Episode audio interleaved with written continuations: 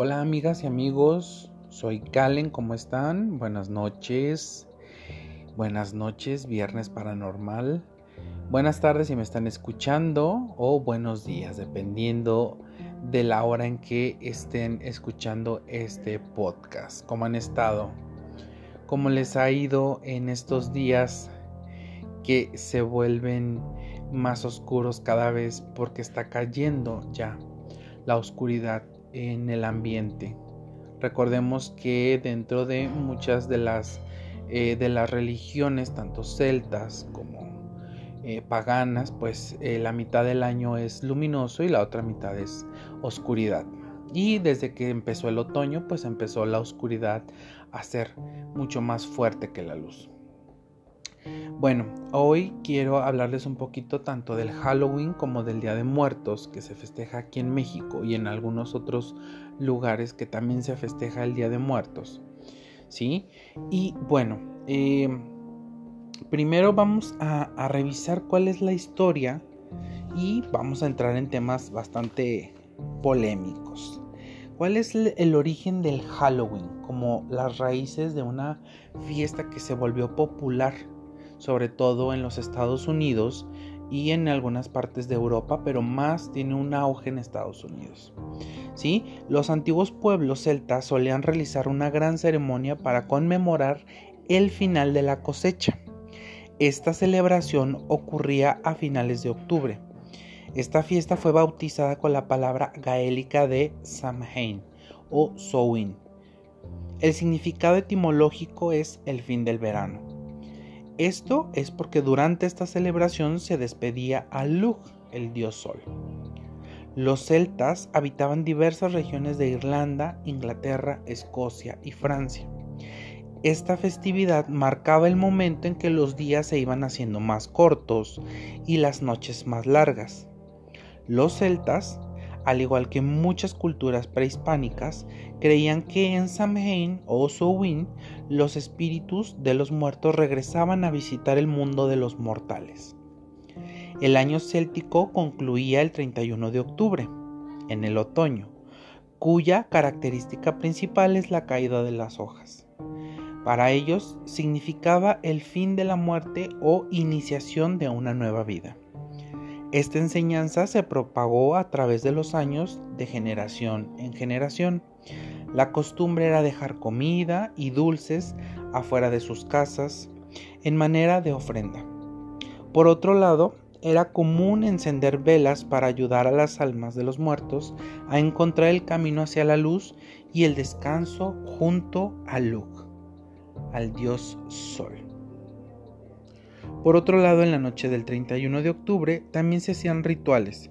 Estos tenían un carácter purificador para despedir al año, ya que estos pueblos eh, tenían la mitad del año luminosa y la otra mitad oscura, y entonces cuando ellos empezaron a observar la naturaleza y los ciclos de, de, de de la tierra, de cómo en la primavera florecía, en el verano había mucho sol y el otoño empezaban a caer las hojas y los árboles empezaban a quedar desnudos, pues ahí ellos definieron que moría como tal eh, la naturaleza y se resguardaban, ¿sí? Entonces, lo que hacían era marcar el final de un ciclo. Y dentro de la Wicca, si ustedes pueden investigar un poco o muchos de ustedes que ya saben cómo es la rueda de la Wicca, pues ahí hace el término para volver a iniciar en Yule, en el solsticio de invierno, ¿sí? Pero con el auge del catolicismo, estas fiestas paganas se, se cristianizó y comenzó a llamarse la víspera de todos los santos. La traducción en inglés es All Hallows Eve.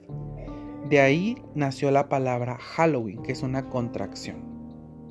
Con la inmigración europea, los Estados Unidos, principalmente la de los irlandeses católicos en 1846, llegó esta tradición al continente americano. El 31 de octubre por la noche, en los países de cultura anglosajona o de herencia celta, se celebra la víspera de las fiestas de todos los santos. Con toda una escenografía para recordar a los ancestros. La festividad de Samhain se transformó para ser llamada en muchos lugares como Halloween. Cada año diversas tradiciones se unen, se mezclan y se influyen mutuamente. Desde finales de octubre y a inicios de noviembre en las culturas de los países occidentales. En Asia y África el culto a los antepasados y a los muertos tienen fuertes raíces, pero no están ligados a una fecha concreta como nuestra cultura. Existe una nación que festeja el Halloween a lo grande. Esa es Estados Unidos. En este territorio la celebración también llamada perdón, Noche de Brujas es todo un icono cultural exportado al mundo entero. Al caer la noche, las calles de las ciudades y pueblos se llenan de niños disfrazados, de monstruos y toda clase de seres fantásticos que salen a las calles a pedir dulce casa por casa.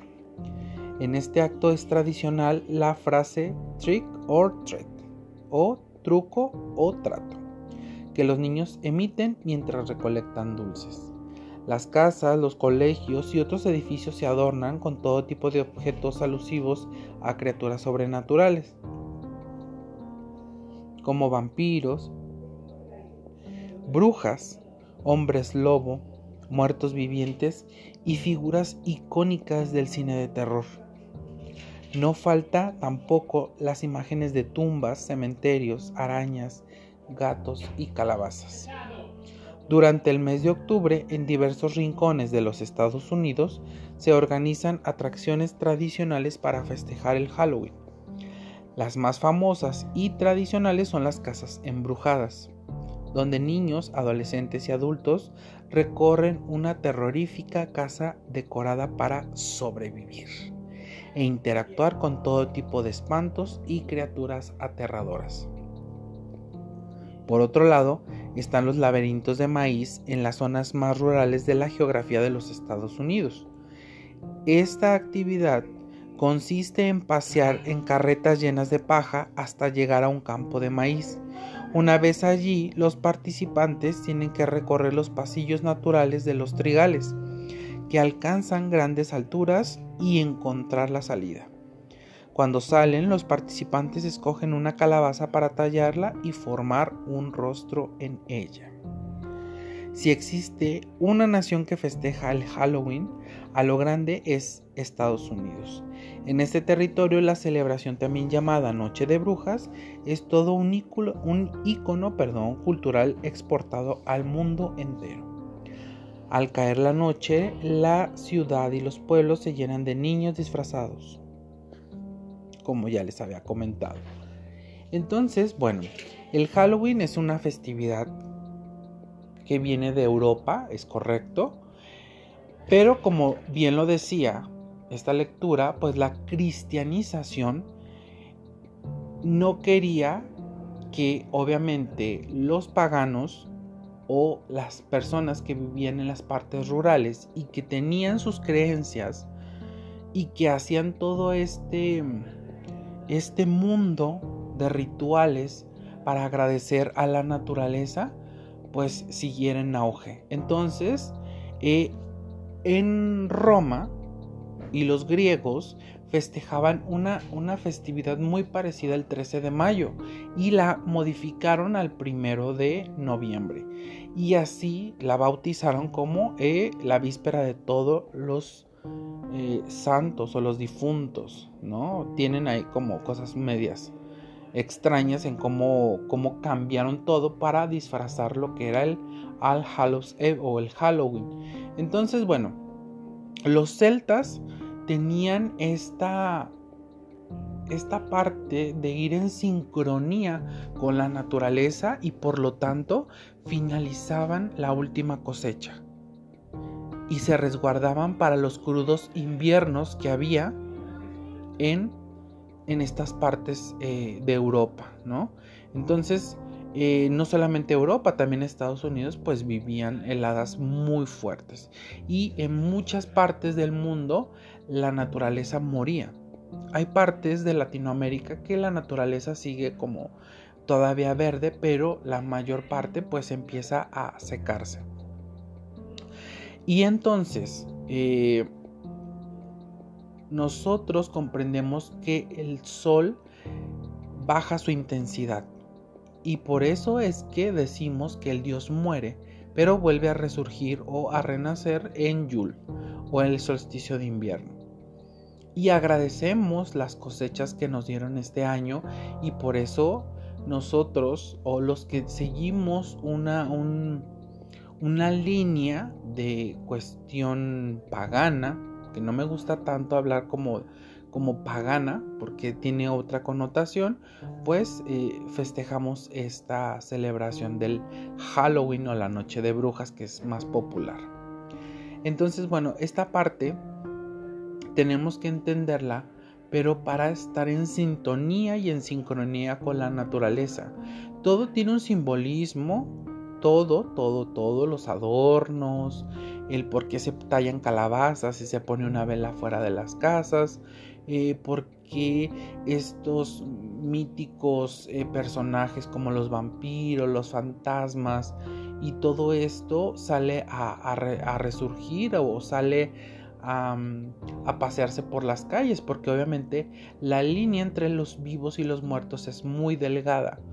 Entonces eh, muchos creían que disfrazándose y además porque las culturas eh, del campo usaban siempre estos disfraces, ¿sí? O estas, eh, estas túnicas y todo esto para como estar en sincronía con estos, estos seres y no, no les perjudicar. Y bueno, está esta parte este, tan icónica que es de las brujas, de los magos, de estas mujeres sabias que vivieron en estas épocas y que sabían cómo eran los ciclos naturales, qué plantas se daban en ciertas épocas, qué tipo de rituales podrían hacer que las cosechas fueran fructíferas el siguiente año. Pero ¿qué pasó? Y ahorita voy a hablar un poquito de un tema que es muy escabroso y que es eh, cómo quisieron erradicar eh, algunas religiones, para no entrar en debate, algunas religiones, cómo quisieron erradicar todo esto. Y pues quisieron acabar de cierta manera con las brujas o con los magos o con las tradiciones que ya estaban establecidas por estos pueblos antiguos y sobre todo que ya tenían una definición de lo que era cada festividad. Tenían muchos tenían otros nombres. De hecho, Mabom o el equinoccio de otoño tenía otro nombre que no era Mabom, pero pues hacemos estas contracciones, hacemos estos, estas palabras más fáciles para, para entenderlas. Hay un libro muy importante y muy interesante que fue eh, lo peor para mi punto de vista muy personal, eh, que fue el martillo de las brujas o el Maleus Maleficarum en latín, ¿sí? que eh, probablemente es el tratado más importante que se haya publicado en el contexto de la persecución de brujas en el Renacimiento.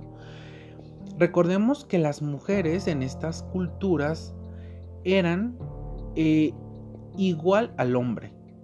Pero obviamente con la cristianización pues empezaron a casar a estas mujeres sabias. Fue escrito y copilado por dos monjes dominicos alemanes, Henry Kramer y Jacob Springer. ¿sí? Es un exhaustivo libro sobre la casa de brujas que después de ser publicado en Alemania en 1487 tuvo docenas de nuevas ediciones, se difundió por Europa y tuvo un profundo impacto en los juicios contra las brujas en el continente durante 200 años aproximadamente. Esta obra es notoria por su uso en el periodo de la histeria por la Casa de las Brujas, que alcanzó su máxima expresión desde mediados del siglo XVI hasta mediados del siglo XVII se remitían constantemente a la autoridad del Maleus Maleficarum. Los principales autores y grandes demonólogos como el inquisidor italiano Bernardo fraterno da Como y el jesuita hispano-belga Martín del Río y el jurista francés Jean Bodin. ¿Sí? En 1184 se funda la Inquisición en el Languedoc, al sur de Francia, para luchar contra la herejía albiguense allí asentada.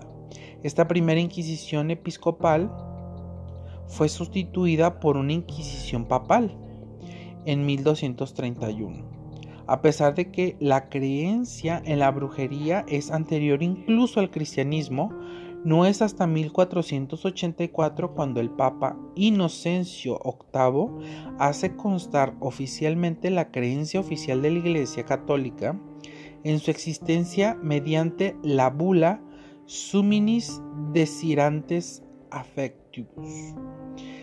Perdonen, pero yo mi latín es muy malo.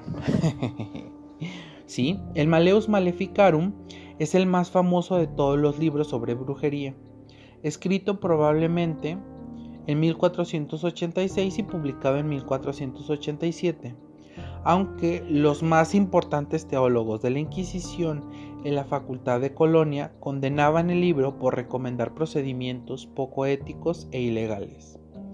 Al mismo tiempo que ser inconsciente con las doctrinas sobre demonología de la Iglesia el Maleus Maleficarum, hizo accesible a un amplio público el concepto de la brujería demonológica, contribuyendo a la Casa de las Brujas, al atribuir autoridad y credibilidad a los procesos de brujería que ya existían. A finales de la Edad Media se estaba produciendo cambios muy bruscos en la forma de vida en Europa. Era una época en la que se estaba descubriendo nuevas tierras comenzaba a despertarse la conciencia popular entre los campesinos de Alemania, quienes poseían conocimientos religiosos rudimentarios mezclados con conocimientos supersticiosos ancestrales. Aparecía la imprenta, que abría la posibilidad de una gran difusión de las ideas existentes, en especial de las nuevas maneras de interpretar la Biblia. Existían complicados estudios pseudocientíficos para leer los astros y se creía firmemente tanto en la astrología esotérica como en la magia. Existían muchos libros sobre magia talismánica y secretos de alquimia. El Maleus Maleficarum o Martillo de las Brujas fue compilado y escrito por los monjes antes mencionados, que eran inquisidores dominicos, Henry Craner, también conocido como Heinrich Institoris y Jacob Springer. Pues bueno, eh, ¿qué fue lo que pasó? Aparte de que aquí hay misoginia, a más no poder, con respecto a la sabiduría que tenían las mujeres, ¿sí? Recordemos que ellas eran las dadoras de vida, las creadoras de vida, pero pues un poquito mezclado con esta parte eh, de la Biblia, donde se dice que una mujer sale de un hombre, de la costilla de Adán, pues ahí ya está esta parte, eh, esta parte donde relegan a la mujer. Pero eso fue en la Biblia. En esta parte donde nosotros expresamos el respeto que tenemos tanto por la energía femenina como la masculina, pues nosotros estamos en una equidad, ¿sí? Entonces, tenemos que entender algo, algo, algo, algo que siempre va a acompañarnos y son los ciclos de la naturaleza. ¿Qué parte de nosotros es eh, la que nos mueve. El universo, los dioses, eh, la tierra, los ciclos de la vida. Nacemos, crecemos, envejecemos, morimos. ¿sí? Entonces, también la naturaleza tiene un ciclo. Nace, se reproduce, crece y muere. Entonces, la sabiduría de estas mujeres nos dejaron una gran enseñanza.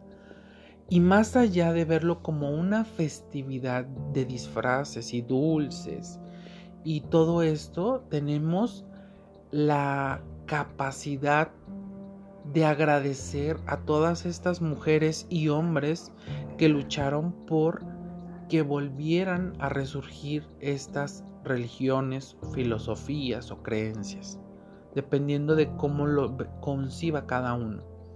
Entonces, eso es el Halloween, es la fin de la cosecha. Muere el Dios para volver al vientre de la diosa madre. Y la línea entre los vivos y los muertos es muy delgada. De hecho, le estaba comentando a Juanfe que no está aquí, y anda haciendo actividades de él. De hecho, está probándose maquillajes para, para nuestra pequeña reunión de, Día de Brujas. Porque nosotros vamos a festejar, obviamente, eh, Día de Brujas, pero también vamos a festejar el Día de los Muertos, como aquí en México es costumbre, para poner nuestro altar y hacerle reverencia a nuestros ancestros, familiares y todo. Entonces, ah, por ahí anda, ahí anda escondido. Entonces esto es el Halloween. Y es el tributo y rendirle reverencia a todas estas mujeres que nos dejaron un legado impresionante de conocimiento, de sabiduría, de comprensión, de amor. Eso es realmente lo que yo concibo que es el Halloween. Entonces, es muy bueno y muy interesante que se metan a revisar qué significa cada cosa, está por ahí la leyenda de Jack Landers, sí, que es las, las calabazas talladas de donde vienen. Y, muchas leyendas que se dan ahorita. Aquí en México eh, se toca mucho esta canción famosa de La Llorona. Sí, eh, por ahí varias artistas han cantado esta, este son, canción eh, de La Llorona. y bueno, tenemos nuestro festejo que es el, Día de Muertos. ¿Sí? Voy a tratar de hacer un tema ah, a profundidad de lo que es este cuando fue la casa de brujas porque es muy interesante y de cómo la iglesia derribó hasta cierto punto y entre comillas a las brujas. Que no fue así porque muchas se mantuvieron en el anonimato y nunca tuvieron la necesidad o eh, no la necesidad, más bien no tuvieron, no entraron en el juego que estaban jugando, porque fue todo un, toda una estrategia, maniobras y había dinero de por medio y había intereses de poder.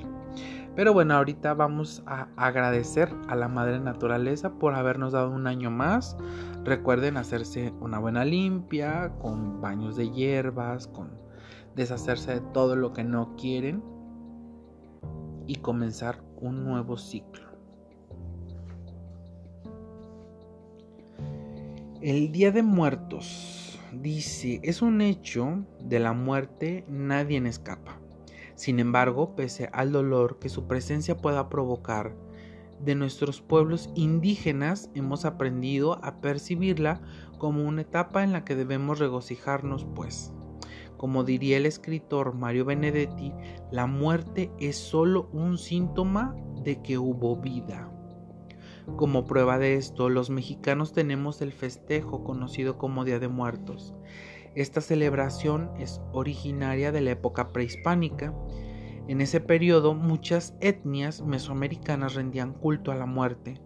Entre ellas estaba la mexica, cuyos dioses encargados de definir el destino de las ánimas era Mictecacihuatl y Mictlatecutli. Ambos eran señores del Mictlán o lugar de los muertos.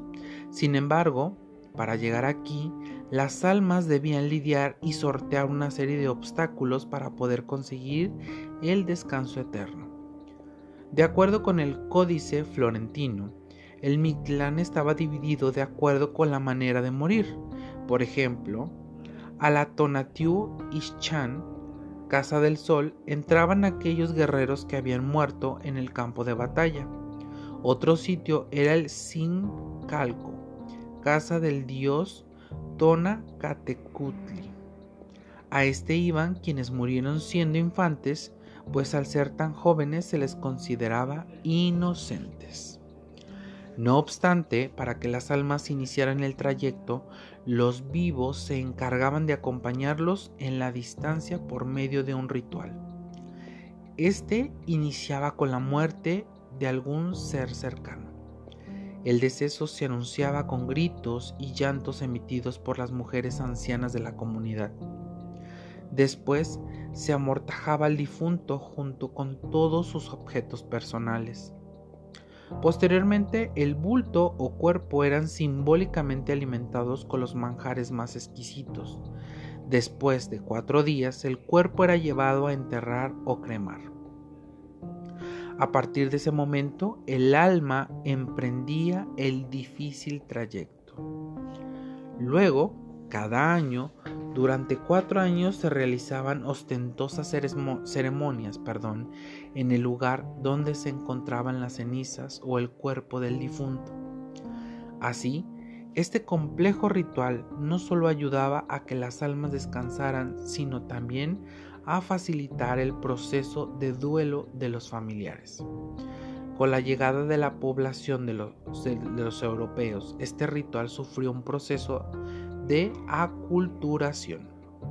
La fiesta del dios del inframundo se unió junto con la celebración de los difuntos y se reinventó el proceso hasta ser concebido como lo conocemos ahora. Cabe señalar que algunos de los elementos que destacan en este día son las ofrendas y las calaveritas literarias. Las ofrendas eh, de Día de Muertos son los altares de origen prehispánico, estos eran dedicados a distintas deidades y se colocaban en fechas diferentes. Sin embargo, la del Señor de los Muertos, Mictlatecutli, se celebraba en el mes que ahora conocemos como noviembre. Esta coincidencia fue aprovechada por los evangelizadores durante la colonia para hacer un sincretismo entre el cristianismo y las creencias religiosas autóctonas. Originalmente los altares se ponían un par de días antes del 1 y 2 de noviembre, es decir, el 30 o 31 de octubre y permanecían hasta el 3. Ahora es muy común que, debido al esfuerzo creativo que se invierte en colocarlas, se pongan antes y se quiten después. Aunque los 1 y 2 de noviembre no han dejado de ser los días principales. De acuerdo con la tradición, en estas fechas nos visitan todas las almas que se desprendieron de sus cuerpos, es decir, nuestros difuntos. Los elementos más típicos de un altar son fotografías de los difuntos. Es muy común colocar retratos de las personas amadas que ya no están entre nosotros. No obstante, te sugerimos poner siempre las fotos favoritas incienso y copal o copal. El humo que se desprende del copal o del incienso es la guía olfativa para que nuestros muertos puedan llegar con nosotros. Las veladoras, estas que representan el fuego y la luz, igual que el incienso, funcionan como un guía para las, para las almas. Las bebidas eh, eh, favoritas y los demás eh, adornos son la flor de cempasúchil, que es una flor de apariencia esponjosa, también es conocida como la flor de 20 pétalos. Se utilizan principalmente para decorar o crear caminos que guían a los espíritus de nuestros muertos. Las calaveritas, que en la antigüedad se usaban cráneos de verdad, después fueron sustituidas con calaveras hechas con azúcar, chocolate o amaranto. Cada cráneo representaba a un difunto. El pan, el pan de muerto, además de delicioso, el pan de muerto es la representación del esqueleto de los difuntos. ¿Sí? Entonces, si se fijan cómo ha ido avanzando o se ha ido mezclando la festividad del Día de los Muertos o de los, difuntos eh, y la víspera de todos los santos, como lo dijo la iglesia, pues cómo ha ido transformándose. Pero todas estas festividades que hoy por hoy mucha gente les tiene miedo, sobre todo al Halloween y sobre todo aquí en México, muchas personas que son católicas, pues lo ven como malo. cuando realmente no es así. Son festividades que ya eran de nuestros ancestros, sobre todo para los que nacemos aquí en México y que tenemos esta cierta afinidad con la muerte. Yo tengo una experiencia y he estado teniendo experiencias estos días con, no me gusta decirlo, pero bueno, ah, sale a colación hoy en Viernes Paranormal, que hoy sería más Viernes Cultural. y bueno, eh, le platicaba a Juanfe que toda esta semana he estado teniendo como esta parte de sentir que me siguen. Y he sentido, o más bien he visto con lo que es el, el ojito o el rabillo del ojo, he estado viendo muchas sombras. Muchas, muchas sombras. Entonces, ah, es interesante todo este tema, además de que también es muy bueno para hacer oráculos, la lectura de cartas, la bola de cristal pero sobre todo rendirle tributo a aquellas personas que nos dejaron su legado y que nos enseñaron algo, ya sea para bien o ya sea para mal. Entonces, bueno, solamente quería hablarles un poco de estas festividades y de cómo podemos percibirlas y de cómo podemos ponernos en sintonía con la naturaleza. Bueno, hasta ahorita todo esto puede ser una realidad. Les deseo que pasen un feliz Halloween, un feliz Día de Muertos y sobre todo que tengan una noche llena de terror. no se crean. Pero es un buen momento para estar reunidos con la familia viendo películas, contando historias. Que tengan una excelente noche. Hoy solamente me despido así. Hasta pronto.